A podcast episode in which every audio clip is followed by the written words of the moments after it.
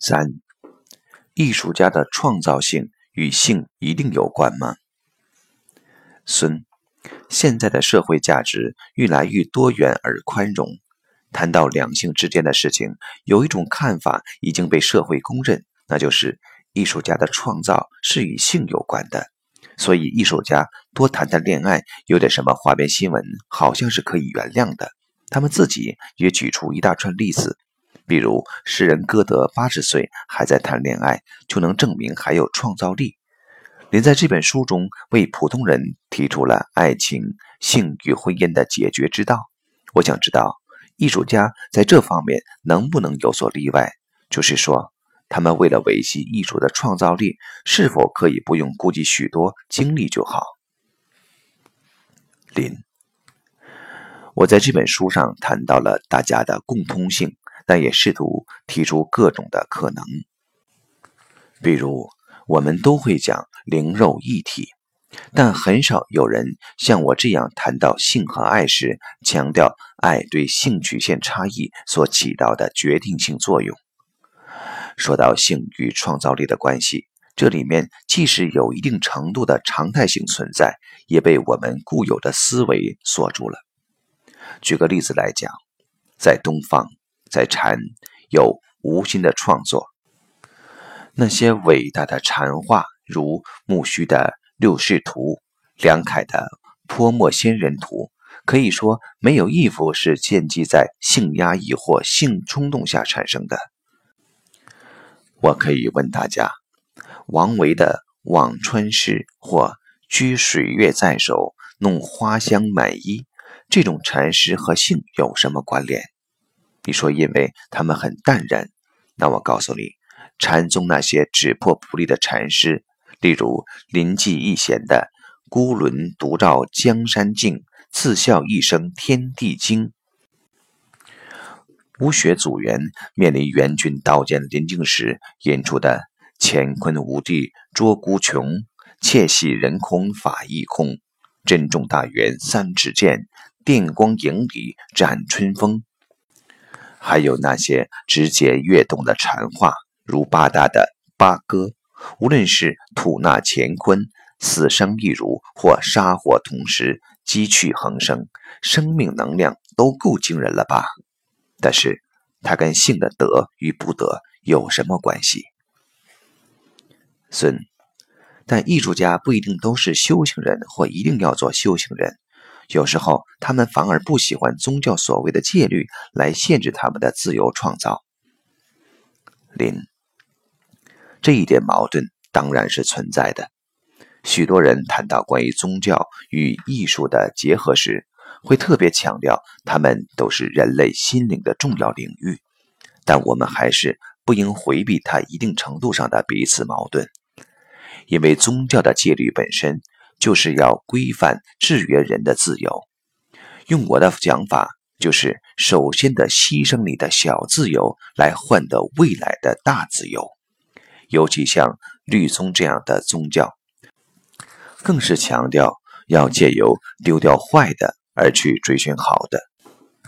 引恶扬善，由戒生定，由定生慧。这种对冲动本能采取的排斥与压抑，的确会让创造力下降，但也要看到艺术家的局限正来自这种不能超越或者不想超越的想法。性是生命原始的本能，也就是佛教讲的无明。在诸多无明中，性有它根底的位置，因此超越也格外困难，但这不代表它不能超越。更何况性再怎么重要，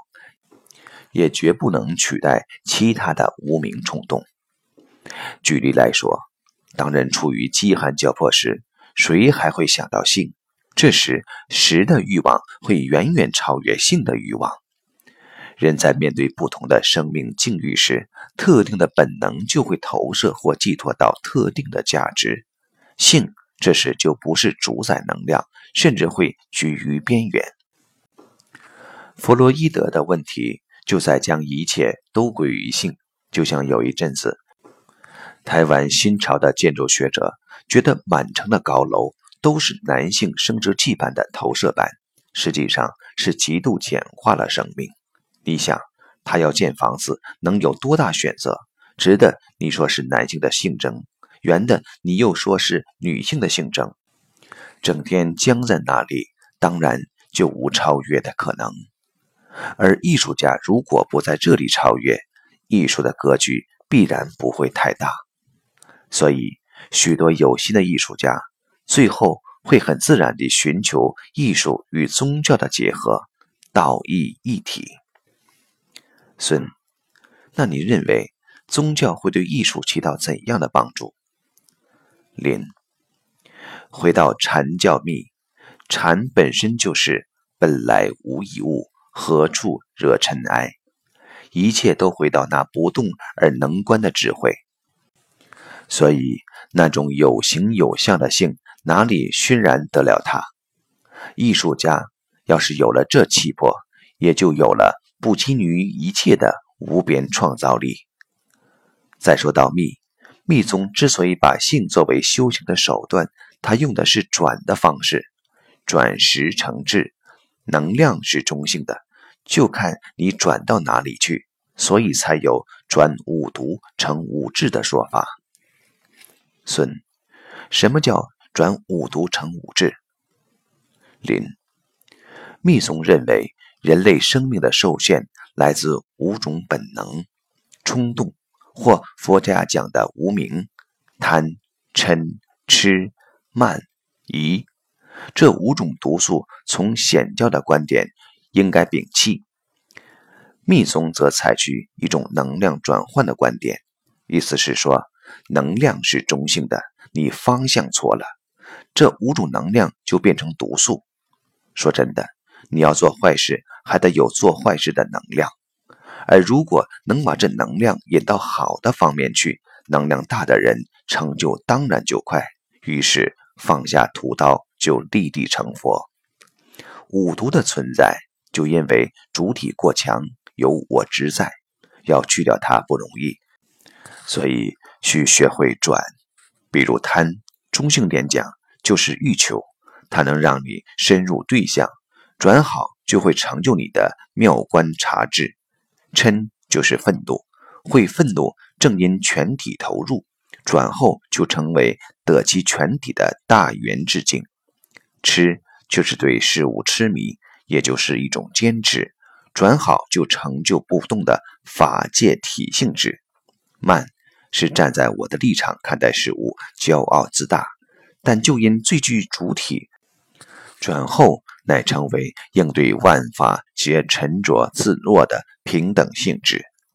疑是嫉妒离间之心，而会如此正因对所关心最深，转后就成为令诸法成就的成所作智。所以说从密宗的角度看，性也只是能量的一种外显而已。如果通过转得到诸多智慧，艺术与生命的层次自然提升，也就不需借助所谓性的吸引了。